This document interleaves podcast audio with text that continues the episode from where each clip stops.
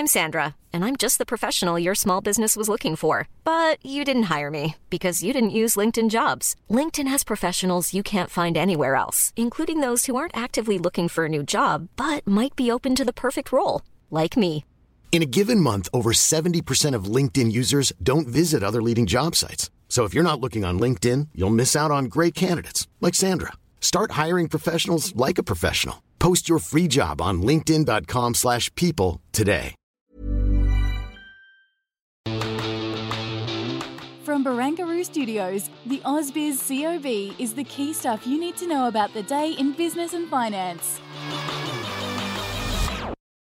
Good afternoon. Welcome to the COB. My name's Kyle Rodd. I'm here with Danny Akuye. And Danny, it looks like a bit of a dead rubber. In fact, I've used that in our three themes. We'll get to that in a second. But flat, effectively. Flat as a tack. It looks flat as a tack. Up 3.4 points currently at 7,118. And the SIBO 200 off 0.6 of a point, whatever that is, at 1,361. Yeah, there you go. So lots going on, but I suppose like the proverbial duck swimming, the market not moving, but maybe a lot going on below the surface. Let's look at some of the areas of the market, though, which have certainly moved. And, well, we can't go by tech, past tech. Several names they're driving it, but Altium up a remarkable 25%. Yeah. I think it was even, modestly higher than just that as well at different stages of the day. So some broad-based strength there.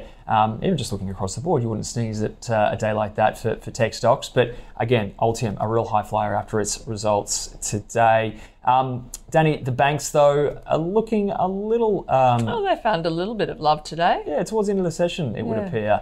Commonwealth Bank at around $98.57. Westpac after its update. Was that today or yesterday? Yesterday, and they were off about 3% yesterday. So that's right. Tracking a little bit higher today.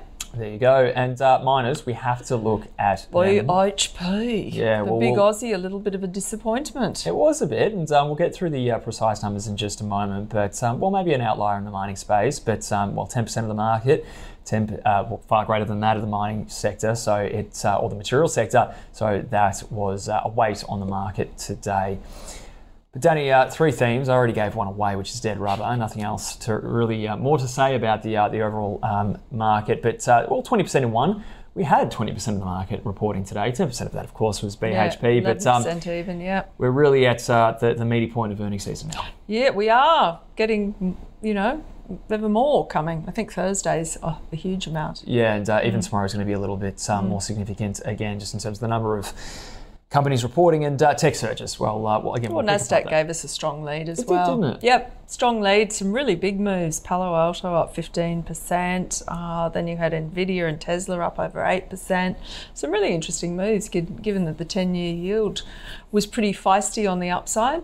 Yeah, certainly. And, we'll talk about NVIDIA a little bit more in a second, but I think it reports in 2 days' time now. So correct, Wednesday, US time. Wednesday more, is it afternoon? Yeah, that's right. Okay. Pushing on, and now let's start belting out some of these names. BHP to begin with. It was a bit of a miss on both the top and bottom line, at least from Reuters data that I surveyed. Yeah, it seems to be a little bit softer than expected. I mean, let's face it, they weren't going to do anything near what they've had for the last 2 years, but net profits off 58%, revenues off 17%, underlying profit off 37%, and profit off from operations off 33%. Yeah, and if you want it straight from the horse's mouth, David Lamont was interviewed today. That'll be on your platform to catch up on. CFO there. You can see just a few of the other details of the results. But let's go to Woodside now. And it was up 6% in terms of net profit for the year. It was a fraction below, again, from the numbers that I looked at, estimates. So maybe a little bit of a mixed result there. Another one that, I suppose it caught this sort of tail end of that boom in prices at the back end of last year. Obviously, we saw a lot of moderation in the second half. But nevertheless, revenues 27% higher. Interim dividend of 80 cents per share. And Coles, that was one of the big disappointers in terms of, large cap stocks today. And I think it was down by 6 or 7% in the end. Yeah, it was. I haven't had a chance to read the headlines, but apparently, like in America, there's lots of thefts going on at the moment. This consumer struggle. Apparently, they've been hit by that. Yeah, interesting. Actually. As well as higher costs and other things as well.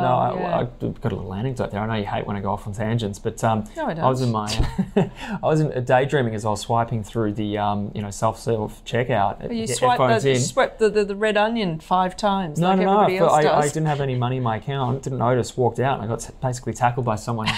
As I walked out the door, and it was when I just freshly shaved my head as well, and I had my tattoos out and everything. I think they thought I was trying to nick some stuff. So, anyway, being careful next time. They look at me a bit funny now every time I walk in. But let's go and move on from that and get back on track. Centre Group. They look like they had reasonable results, even though first half net profit down 69%. But the FFO? It's not there. Funds from operations.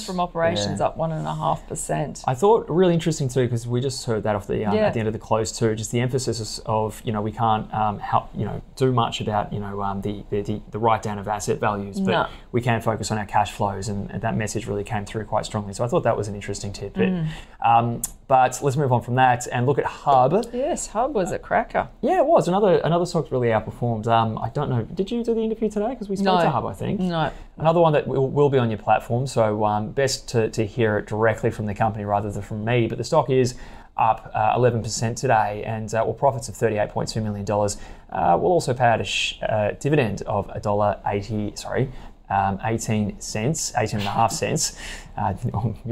Almost got a few people too excited there, perhaps. But also set entering FY24 with some positive momentum. Indeed. Okay. Well, stock of the day. It was Centre Group, and were you at the helm? No, it was David Koch. No, it was David Koch today. Okay. Well, have a listen to what our guest had to say about Centre Group.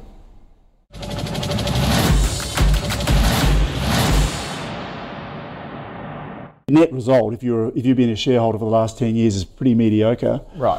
It's like just above inflation. So not for you. Well, no, because it's a well-run business, but it's just the economics of it. I can't see how they're going to improve that a lot. Okay. Where this would get up to be at least 10%, which with interest rates now at 5, you can get 5 for cash. Yeah. So unless Centre Group start earning more. They're actually earning less than the cash rate. Well, it's hard to see where really strong growth comes from with the business. I think at a shopping centre level, they're probably maxed out. They'll keep refurbing and refreshing, and driving as Elliot pointed out, the entertainment value of the precincts that they're creating, and driving some value in that way. But I think this is a stock you probably look at it from a distribution yield point of view. Right now, it's about 6%. I think that's an okay yield. You could probably hold it if you're there. I think it's doing well in the current environment.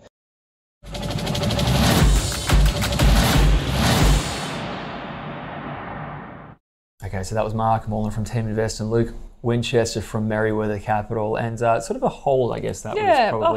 Yeah, a hold, and maybe for the distribution. Yeah, okay, so it's a defensive, I suppose, kind of asset there anyway, but. Let's push on, get to our guest for the show today, and Martin Crabb from Shaw and Partners joins us now at the desk. Martin, great to see you. Good to see you too. We've hit the halfway point. I guess we've just thrown the very generic question at most guests is, have you seen it so far? Because there seems to be some big hits, but equally big misses as well. Yeah, beating on this year's earnings and disappointing in guidance. Right. That's been the theme right across the board. Not every company, but companies are very happy to talk about how well they're managing the business in the uncertain environment and the costs and all that sort of stuff, but they're very, very nervous about the outlook.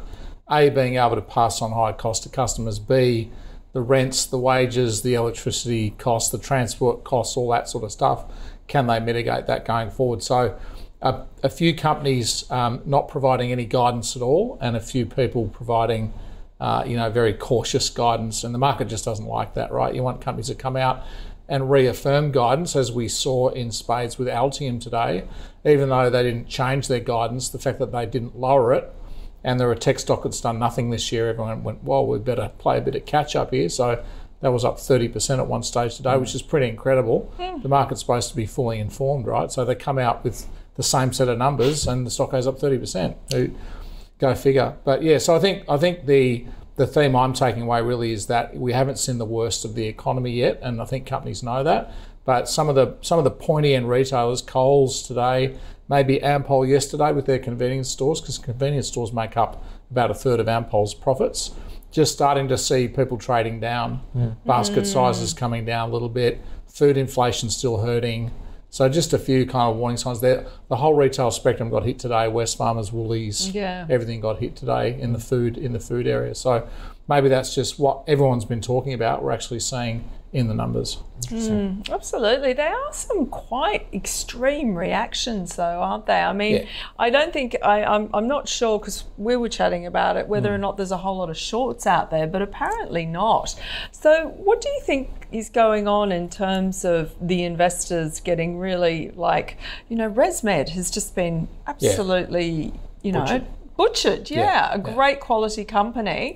And its earnings hardly moved, right? People really didn't downgrade or upgrade the company. It's just, oh, GLP-1s are going to come along. Everyone's going to take pills and lose weight and not need sleep apnea. And that's the theme. And the stock's off 25% this month. I mean, it makes no sense. So no, it doesn't make any sense. I think liquidity's got a lot to do with it, Danny. Liquidity's so low. Is it? Yeah, whether it's structurally or cyclically low, but there's just not a lot of volume. So it doesn't take much of an order from offshore or a local wanting to get out of something, and it just gets, it gets, you know, massively whipsawed around. So yesterday we were talking about, had you gone long Ordinate and short Iris, you know, the day before, that was a 50% trade.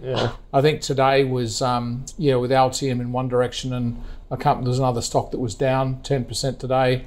Data3, I think Data3 was down 15. So again, within the same sector, I mean, not identical companies, of course, within the same sector, 50% delta on the day. So look, I mean, you always get some of that. I mean, there's 2,500 listed companies, you're always going to get some moving dramatically, but these are, even in the large cap space, we're getting these big moves, as you said. ResMed down 25, Goodman's up 10, 15% this month, you know, Altium's up 30% in a day. So we're seeing some big swings, and I think it is a lack of liquidity in the market that's probably helping to play that. Look, a lot of people are also nervous going into two big macro events. One is the NVIDIA result. Who would have thought that's a big macro event? But it's massive, right? It's a $1 trillion company, and it's a poster child of AI. If they miss, you know, look out. And who knows what Jerome Powell's going to say on Friday. So these are two big macro events. They're not an FOMC decision, but in terms of what the how jittery the market is, you know, I wouldn't want to be having huge, you know, longs or shorts in the market. Anywhere. Yeah. Interesting. Well, let's maybe talk about some of those macro risks, because I guess one thing that we had seen over the last few weeks is markets really start to embrace, maybe reluctantly, the higher for longer narrative. I mean, I guess that could potentially be the risk that we get out of Jackson Hole, that we get, or bad Jerome that often seems to come out of this event. Yeah. I think if you look at the futures curve for the Fed funds rate, it's just drifting higher. And that's it there. And it doesn't look like a lot, but if you just look at the shape of that, we're going from a peak in at the end of this year, and then we've got a whole bunch of cuts. And that's a month ago in green there. And we're just every day that goes by, the market just shifts higher and higher. So that's that strong, you know, higher for longer narrative. Is we're not so much concerned that the Fed's going to continue hiking aggressively. In fact, we think maybe one more hike, that's about it. But they're just going to leave them there for a long time. And the Aussie market's exactly the same. The Aussie market's moved away from, you know, an aggressively tightening Reserve Bank and shifting to a Reserve Bank that's on hold for maybe all of next year. So that's going to provide absolutely no relief to the pressures that households are under. In the US, the 30-year fixed rate mortgage is 7.7%. So it's gone up another 70 bips in the past couple of weeks. So there is just no respite, and that, you know, the equity market should be nervous about that, because that's going to impact household spending and therefore company earnings. So I think that's not a good narrative for the market, and probably one of the reasons we're off 4% this month. Yeah, exactly, or 4% this month. I'm hearing 5% on the US 10-year. Possible. Yeah, I know, exactly. That's scary. That was my point. Yeah. What? I mean, if it did get there, it looks like it's heading to 4.5 at the moment, and some people are saying 5. I mean, we've got this bizarre thing where we've got tech stocks going up with rising bond yields. I mean, it's like a huge disconnect. Yeah, and it is. It's massive. It is massive. And so how do you square the circle? Yeah, how do you square it? And when's the wrecking ball going to start? Yeah, and we've had inflation lower than expectations, and a lot of signals suggesting that things like shelter inflation is coming off. Yeah. So we've got deflation. PPI in Germany is -6, you know. So there's heaps of evidence out there, Danny, that says inflation is no longer a problem. So why is the bond market selling off? And the thing you need to come back to is just issuance, treasury issuance. So, you know, we've had almost $2 trillion of US bonds hit the market in the past 3 or 4 months. So the Fed's unwinding its balance sheet at about almost $1 trillion a year. And then you had the fact that once the debt ceiling got raised, obviously the US Treasury had to raise a whole bunch of money to pay for Biden's spending plans. And they're running deficits, you know, between their current account and their fiscal account of, you know, almost 10% of GDP. So they need to print a lot of bonds. So there's so many bonds being issued in the market. So it's not so much the nominal yield that's moving, it's the real yield. Yeah, it's over 2%. Yeah, it's over 2%. Yeah. So that's, I mean, for investors, that's great. If you can get a 2% risk-free real yield for 10 years, you should, you know, for a lot of people should grab that. Like if you've got a very low risk profile, that's a pretty good return.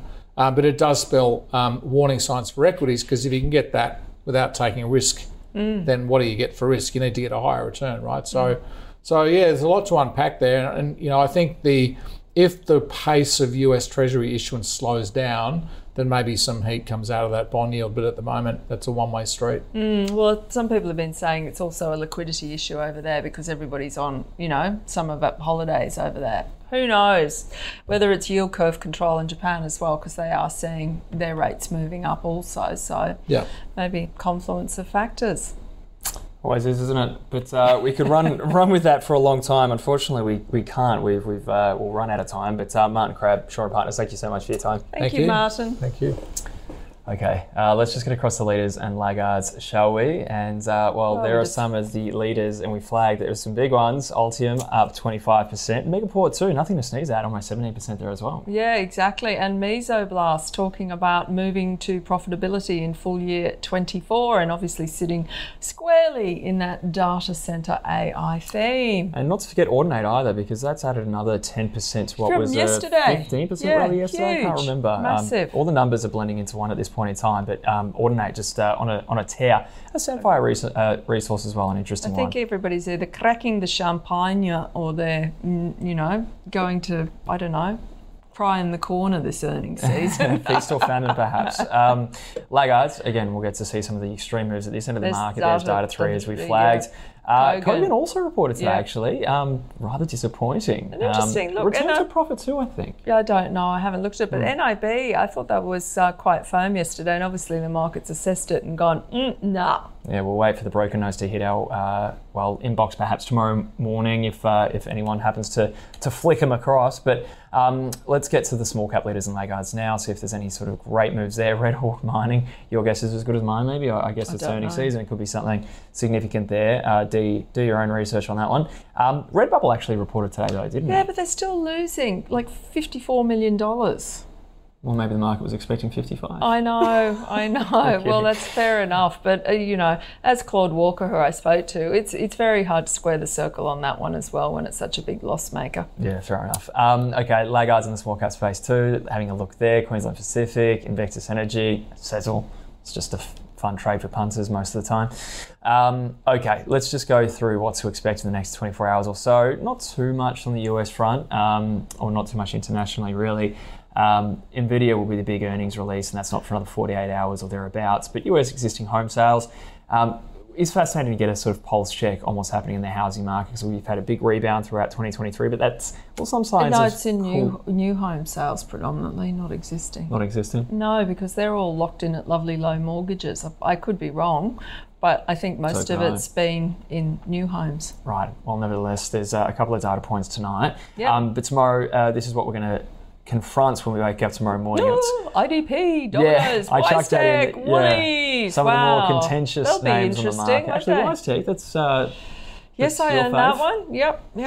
A couple of other stocks. That will be interesting. And ex-dividend, AGL, AMP, Domain, Downer, Magellan and Myer. I hope I get to do the Dom May interview tomorrow. I think he's coming, Skyping in.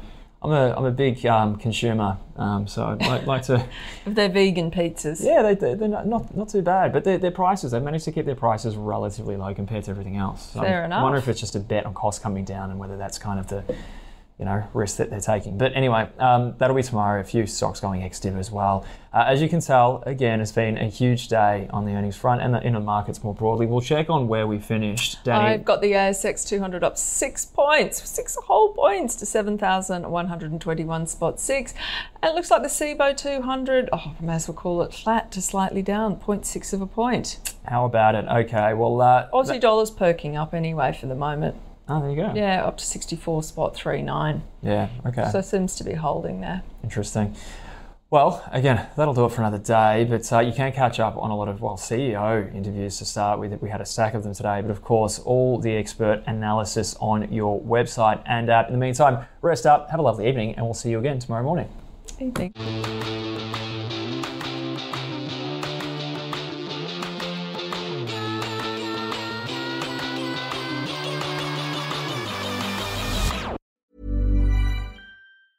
Hey, it's Paige DeSorbo from Giggly Squad. High quality fashion without the price tag. Say hello to Quince. I'm snagging high-end essentials like cozy cashmere sweaters, sleek leather jackets, fine jewelry, and so much more. With Quince being 50 to 80% less than similar brands.